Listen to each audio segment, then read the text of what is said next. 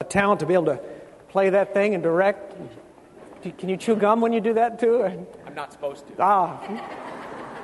You know, I realized as I was listening to that wonderful anthem, I understood every word they were singing. And, you know, we're so often quick to complain when the sound system's not working, and over the last two years we've been working to get it right and get it right.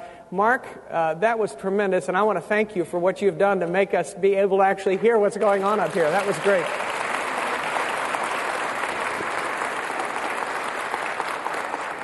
A couple of other things that I think I ought to draw to your attention. Am I right in thinking that the, uh, um, the, the bulletin announcement, it should read Sunday, February 6th? Is that correct? Is it supposed to be Sunday or Monday? Because I heard it's Sunday. I heard him say Sunday was the uh, banquet. It is Sunday. It says Monday in the blurb. So uh, that's incorrect. Sunday is the di- date next a week from today for the uh, Mexico dinner. Right? Okay. Also, uh, following uh, the second service, if you are parents of his kids' children, uh, we are going to be meeting uh, with you. Our, the elders and I and others representing uh, the session will be meeting with you in the prayer chapel uh, to talk about the future of the ministry. As I indicated at our Wednesday night State of the Church address, Jeff and Vicki Richards have submitted their resignation. They have a wonderful new opportunity that they're going to be pursuing. And uh, of course, this comes as a shock to all of us, and we'll be doing Moses together at kind of the last hurrah. Uh, but we, we did want to meet with parents of his kids because that's one of the many vital drama ministries that are going on to assure you of uh, our continued support of that ministry and figure out what, what is next. So if you're a part of that group, we'd invite you to come after second service, and we'll meet in the, in the prayer chapel. How many of you owned a horse as a kid? Oh, a lot of you. How many of you ever had that horse run away with you as a kid? Yes, every one of you that raised your hand the first time. We had a horse, it was an old range pony. pony. His name was Monty. He was a, just a bag of bones. Uh, but he had the toughest mouth that God ever created in a horse. And he also had a lower lip that went like this. You ever, your horse ever, we called him Monty. And, um,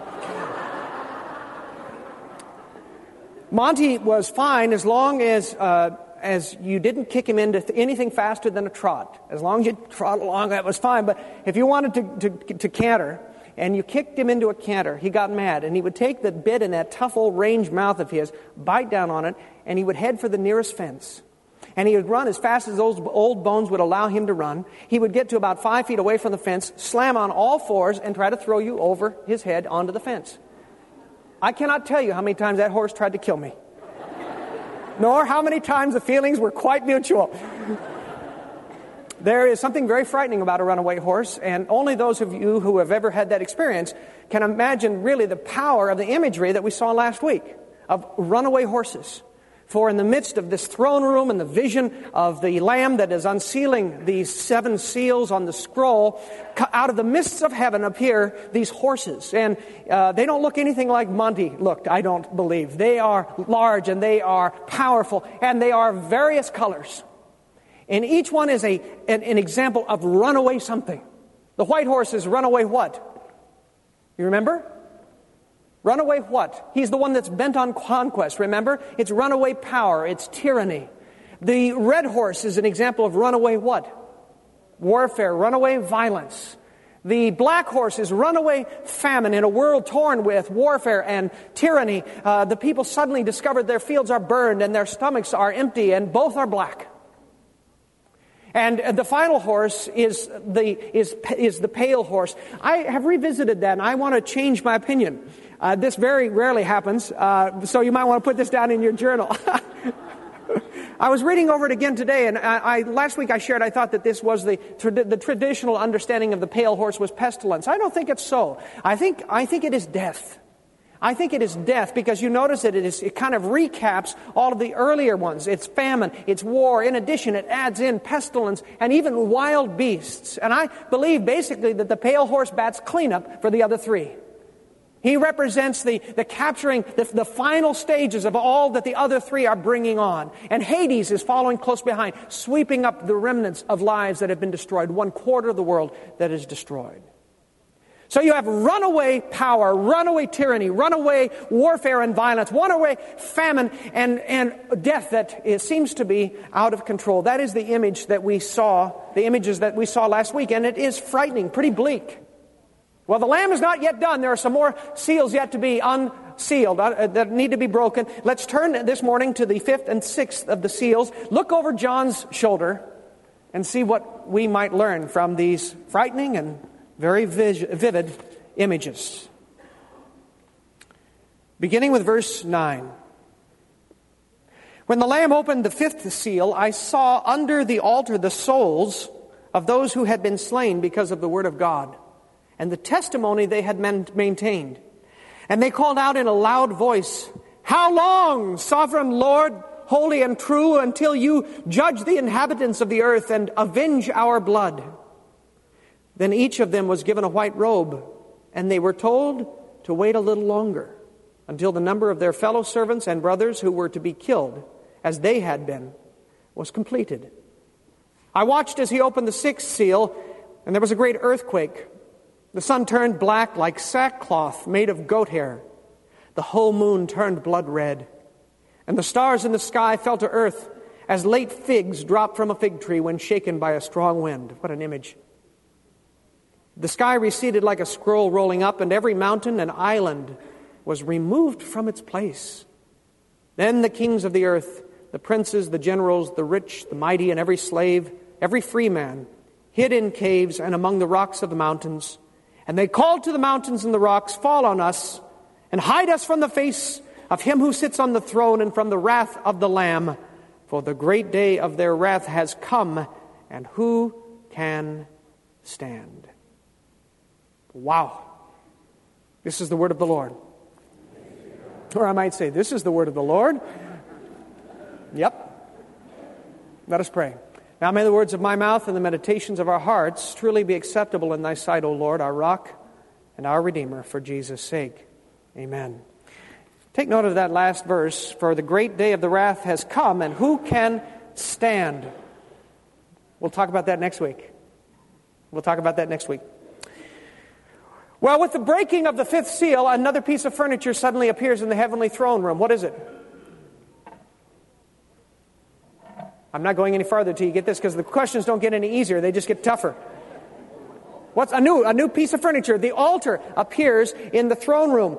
Uh, and uh, we, we know that the altar is a place of sacrifice. If you come from a Roman Catholic tradition, when the Mass is performed, that's actually considered the re sacrifice of Christ. And so it is rightly called, that, that piece of furniture in the front of the Catholic Church is rightly called an altar because that's what occurs there. It is incorrectly called an altar in, in our tradition because we don't believe that occurs. We are celebrating a supper, and so we call it the Lord's table. An altar is a place of sacrifice. When John was writing, his visitors would have understood well what he was talking about. They knew what an altar was because they had an altar in the temple. In fact, they had two altars in the temple. Did you know that? Outside of, you know, there were several walls and courtyards that led to finally the central part, which was the temple, and within that then was the Holy of Holies, which was separated from the inside of the building by this great thick curtain that might have been as much as eight inches thick. Outside the temple, all right, in the priest, in the court of the priest, was the altar of burnt offering. It was there that the sacrifices took place the sacrifices for atonement, the sacrifices uh, uh, where they killed the animals, whether it be a lamb or a bull or even doves, if they, if they were not wealthy enough to afford those. So that's where the burnt offering took place. But there was another altar still, and that was the altar that was on, in, on the inside of the temple, just outside of the curtain which separated the Holy of Holies from the rest of the sanctuary. And that was the uh, altar. Anyone know? I heard it. Who said it? Who said it? I heard it. Incense, that's right. your tithe can be 8% next year. now, I don't know if that's a drop or a raise for you, but. we don't know exactly which altar John has here, and remember, the nature of apocalyptic imagery is that's not the point. In fact, we, as we discover through the next few chapters, they are kind of folded together because now we seem to be looking at one that seems to be the burnt offering uh, altar, and in a few uh, moments, in a few weeks, we'll be looking at the, uh, the incense, which represents the, the prayers of the people of God. So we have this new image, this new uh, furniture piece that appears, and it is an altar. Now, what is the unusual thing about the action that is taking place in and around and near this altar? What's unusual about it? Where is the action taking place? Underneath the altar. Now, it is on top of the altar ordinarily that it would occur. The animal would be slain, placed upon there, and burnt in offering to God. But, but rather here in this image, it is under the table. How many of you, uh, if you're my generation, we went through these nuclear uh, bomb uh, drills, remember them? As if this was going to make any difference. you know, a nuclear bomb drops, hide under your desk and everything's going to be fine. Okay, right. But that's what we did. We're hiding under the desk and protecting ourselves in the event of a, that, the Cold War really went south on us. Uh, here we find all of the activity in this image is taking place under the table, under the altar. Now, why is that? John says, I saw under the altar the souls of those who had been slain because of the word of God and the testimony they had maintained. What is the calamity that is being spoken of here? First rider was tyranny, second rider was violence, warfare. Third uh, rider, black, was black horse was famine. Fourth rider was death. Fifth, now what is the fifth calamity we're looking at here? Yes, religious persecution. Religious persecution. We're looking at martyrdom here. We're, we're hearing the voices of the, of the martyrs. That's what's being spoken of. Uh, but why under the table? Any idea? Why are the martyrs speaking to him from out from under the table? That's exactly right. It is where the blood ran. In Leviticus 4, in fact, we were told specifically that when you slay a bull, you shall throw his blood at the base of the table. And in the old city, there were intricate um, drainage systems that would allow what amounted to thousands and thousands of gallons of blood from these sacrificial animals that were offered on a daily basis to be drained away from the temple area and outside of the city. So the blood, which was the, and, and you know that blood, that's symbolic in scriptures. That's the life force Jesus sacrificed. Only moments ago we were talking about a Lamb of God whose blood was slain, and that's why he is victorious, because he has shed his blood for us. Now we find the, the, they are under the table because it is the blood of the martyrs that is the seed of the church. And the blood of the martyrs cries out for vengeance to God. That's what the other eerie piece of this is. He not only sees the souls, but, and I don't know how he does that, but he hears them. And they are crying out with a single voice, a loud voice, and this is their cry. It is the cry of every soul that has ever, ever been snatched away by tyrants, the, the cry of every soul that has ever endured the temporary victory of evil over good. How long? How long, they cry. How long, sovereign Lord, until you judge those who have wronged us? How long until you avenge our spilled blood? They cry to him. The Greek word for sovereign Lord here is interesting. It's one word. Now, those of you who come from a more liturgical background, you will remember or recognize that the ordinary word that is used for Lord in Greek is kurios. Kurios. And so we have the Kyrie in a Mass kurios. That's what's the word that is normally used. But this is a different word. It is despotes. Despotes, from which we get the English word despot. Despot. Now, when we think of despot, we think of someone who's a cruel tyrant, an unjust, mean, heartless ruler. But in the Greek, it meant absolute sovereignty, complete power. And so the blood of the martyrs is crying out, saying, How long, God, you who are the absolute ruler of all, will you allow these petty and temporary despots to tyrannize your faithful followers? Isn't that good? It is the question that is as old as humanity. God, why do you allow these awful, evil, godless people to flourish, while we, your beloved faithful followers, are brutalized. It was the question that was repeatedly raised in the Psalms, particularly by David in Psalm 109 and others. He said, Lord, I'm a good guy. I love you. I obey you. And these other people are flourishing. When are you going to bring some bad luck on them? Jeremiah actually has a point where he says, Could I talk to you about your justice for a moment, O Lord? That's a great opening line. Mind if we talk about your justice, Lord? Because I don't like it. It is the cry that each of us has offered at one time or another when we look at some sleaze bag that uh, we, we, we can't imagine how God would be willing to, to bless them, and yet, in spite of their dishonesty and the treacherous way they treat people, they seem to flourish. So the cry goes up from the martyrs, and it's the cry of the human heart God, when will you make things right? When will you make these scumbags pay for the way they treat us? And really, the, for the way they treat you? Because we have died for your sake. The response is very interesting and not very satisfying. Do you agree? It's very interesting and not very satisfying. Perhaps we expect God to immediately vindicate the lives of the precious souls who have died for His sake, but that's not His answer, is it? Instead, we see that they are wrapped in what? White robes. Are you seeing that theme repeat itself again and again? The preciousness of God, the protection of God, the perfect righteousness of God. White robes. You see white robes, ordinarily that's, that's what that represents. Although the guy on the white horse was a bad guy last week. Uh, they are wrapped in this white garment and they are told to what? Wait. Oh, we love that answer, don't we? Of all the answers God can give us, it's the one that we love least. He says, wait. Why? Because the number yet to be killed is not complete. So, what does this mean? God has a list of, I mean, He's got like a million and three hundred and twenty-seven martyrs that must die, and then, I don't think that's what it means. I think it's the wrong way to understand it. I believe what we must understand this text to mean simply is this God is saying, not yet. I know that you are anxious for me to avenge you, but not yet. I know that you're, you long for me to avenge the, those who have tyrannized you, but I long to see those who don't yet know me come to me. And so I am going to delay what I know you want me to do. And there, if, if there's ever a common heartbeat uh, concern that, that we all share, that is it.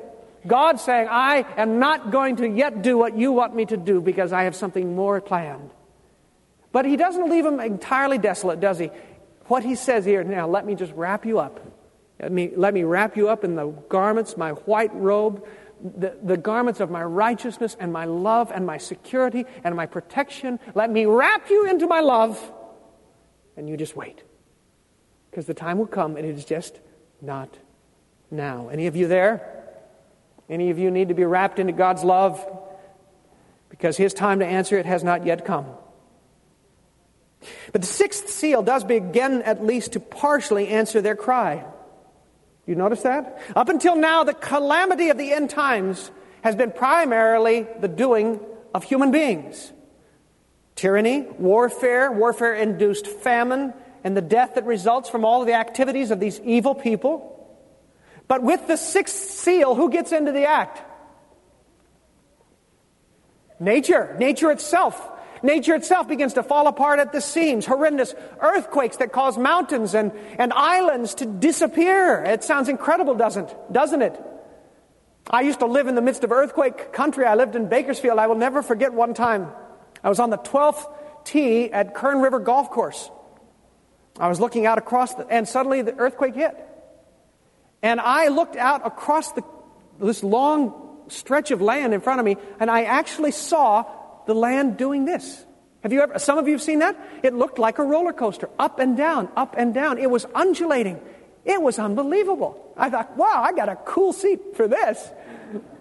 The funny, the funny uh, parent, parenthetical uh, comment is this there was a guy that was on the green. Now, uh, get this. He's, no trees, no buildings. Uh, you're in the middle of nowhere. And this thing hits, and he starts screaming, ah! I thought, well, now there's a man who could keep his cool in crisis. I mean, he's about as safe as he could possibly be, short of the earth swallowing up, and he's screaming on the green.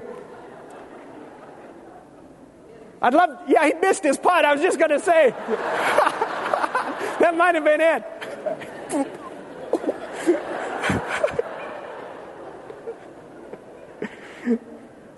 that might exactly be it. Now I understand. I would have screamed too. but that was nothing. The San Francisco earthquake in the early 20th century was nothing. The entire geography of the world will be changed when these earthquakes hit. Mountains will disappear, islands will drop out of the below the water. The sky will turn black. Some of you have experienced that. How many of you were in the path of Mount St. Helens when It blew. My mom was in Yakima at the time. She says, I thought it was Sunday. She said, I thought the end of the world had come. They walked out of church and it's black outside in the middle of the day. It says that huge asteroids, they don't know what to call them, so they call them stars. But he sees the image of it. Huge asteroids will fall out of the heavens and hit the earth, and we know the devastation that can be wrought by that, for it's happened to us in, in, uh, in Arizona, in Central America in the past. Nature in absolute bedlam. And I want you to notice the result of this. For suddenly it is not just the martyrs whose voices are crying out. Do you see that? Now suddenly it is the kings of the earth and the princes and the generals and the rich and the mighty, as well as every other slave and free person. Everyone, in, in other words, but rich and powerful as well. And they are mentioned first. Suddenly they are also crying out. But unlike the faithful, they cry out not to God, but to whom? To whom are they crying? The mountains, the rocks themselves, they are begging for suicide, begging to have the mountains fall on them. Because that would be better than to face the wrath of the one who sits on the throne and the wrath of the Lamb. And finally, you think, aha, finally they're getting it. Finally, it appears the God whom they have denied, whose followers they have oppressed, whose witnesses they have killed, whose creation they have abused, whose children they have exploited. Finally, that God has become real to them, but real in a fearsome way, for God who has been patient, God who has held back his hand of wrath, who has postponed his judgment in the hopes that others might turn to him, he has had enough. He has had enough. One of the themes that ties the fifth and the sixth seal together is the cry of the people. Do you see that? In the fifth seal, it is the cry of the martyrs asking for vengeance from God. In the sixth seal, it is the cry of the people who are fearful of being destroyed by the wrath of God. And so they beg the mountains to fall upon them. And it seems to me that one of the questions that this vivid and disturbing text poses to us is what will be the cry of your heart when we experience runaway calamity in our lives? What is the cry of your heart when we experience runaway calamity in our lives? And do not be mistaken, you will experience runaway calamity at one time or another. Some of my older friends, is this true? At some point, it will hit you, young people, middle aged people who have lived a charmed life. At some point, a tyrant of a boss will fire you for no good reason. At some point, the blood red hand of violence will lay hold of you, as it did a woman who's related to our church and who discovered two weeks ago through phone call that her brother had been murdered. Perhaps it will be the black runaway horse of famine and poverty that trumps upon your life. Or perhaps a season of sickness and death. Maybe it will even be persecution for your Christian faith. But your season will come. I'm just telling you, I'm warning you right now. So when you are run over by calamity,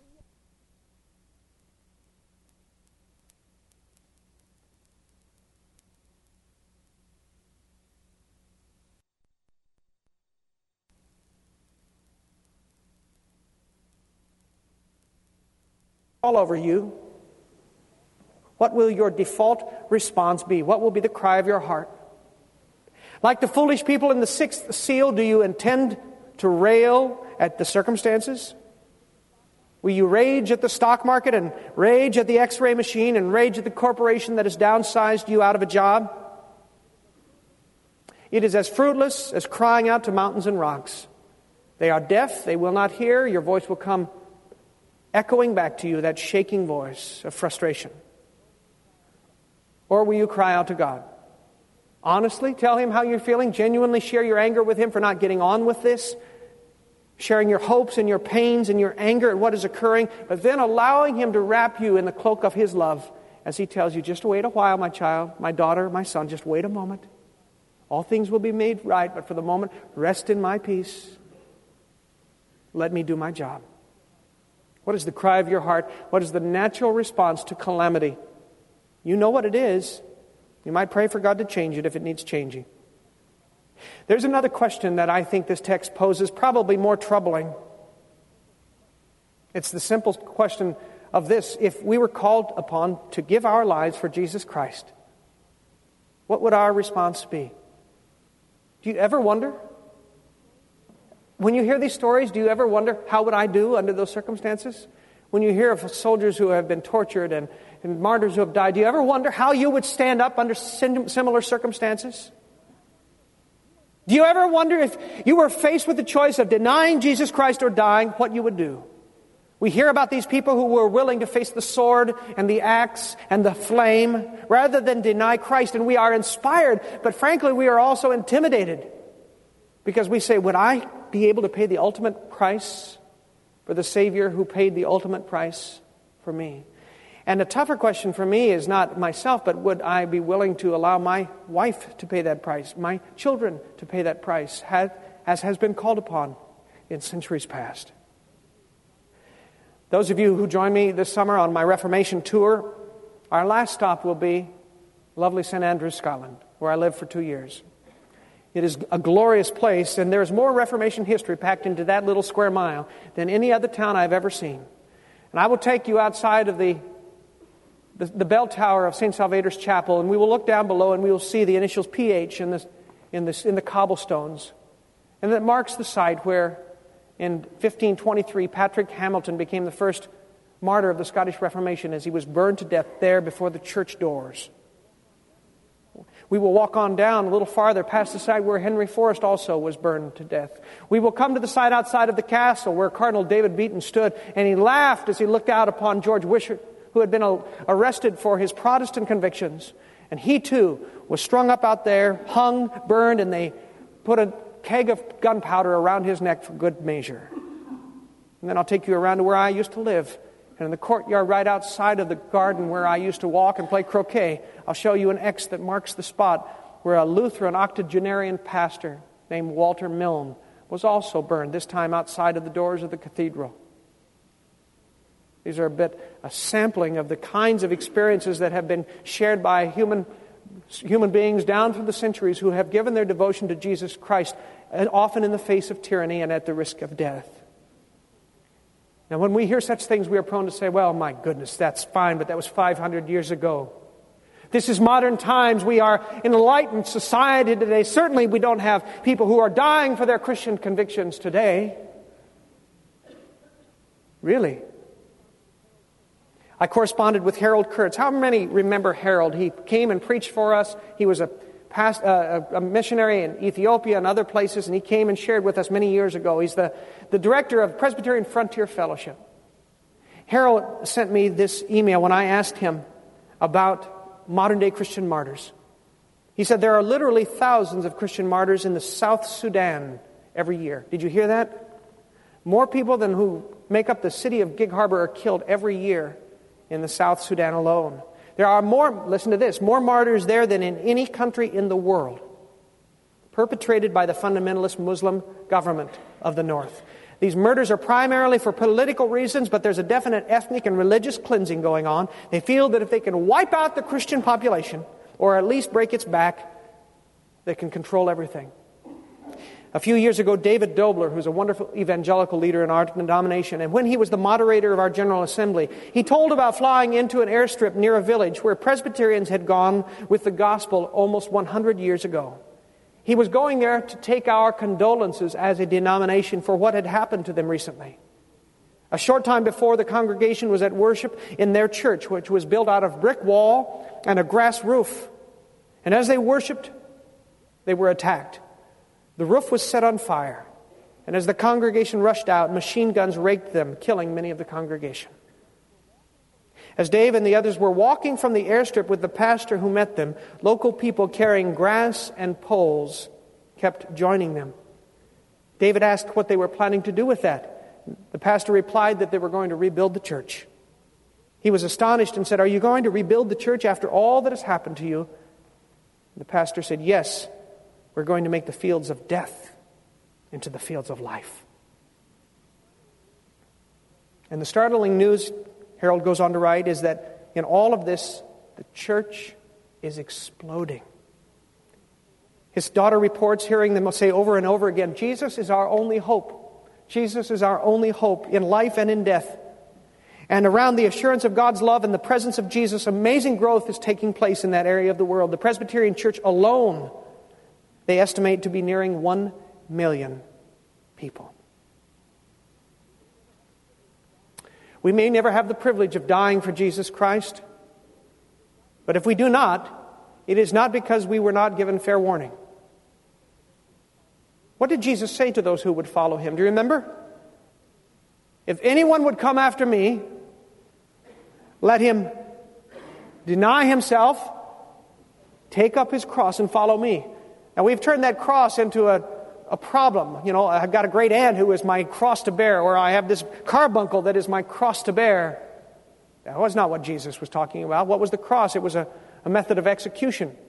Basically, Jesus said, If you would follow me, are you ready to die for me? Because that may be what you're called to do. And indeed, many in that first generation of Christians were called to do that. If you would follow me, you must deny yourself, take up your cross every day, and follow me. That is the price to be paid. It is a price that we are not called to pay here, but that was what we were warned by our Savior might be the price. What good, he says, is it, a man, is it for a man who will gain the whole world and yet forfeit his soul? We may never have the privilege of dying for our faith in Jesus Christ, but we do have the privilege of living for it. Remember what the apostle said, Paul said in, in Romans chapter 12, verse 1? I appeal to you, therefore, brethren, by the mercies of God, to present your bodies as a living sacrifice. So we have two choices. If we die for the faith in Christ, great. If we don't, we still are a living sacrifice given over wholly to the service, to the worship, to our devotion to Jesus Christ. So this morning, as the cry of the martyrs echoes in our ears, this morning, as we're reminded of the blessing of freedom that we have, while other Christians around this world, even this moment perhaps, are dying for their faith in Jesus Christ. This morning, I ask you, are you prepared to give your life for Jesus? And maybe more to the point, for this time and place, are you prepared to live your life for Jesus Christ? Let us pray. Lord God, it is almost impossible to know how to deal with these kinds of questions because until we are there, we don't know. I obviously pray that I would be a person who would have the strength of my convictions and that my church would be filled of similar people, but we don't know. And we do know this it is only by your strengthening that we have the ability either to die for you or to live for you. In either case, we pray, O Holy Spirit, that our voices might join those as the voices who cry out to God, not rail against the world who find our hope in the eternal God, who is the loving despot, and not in the circumstances that pummel us. May we live for you until the day we are called to die for you. For we ask these things through Christ our Lord. Amen. Let us stand as we sing together our doxology.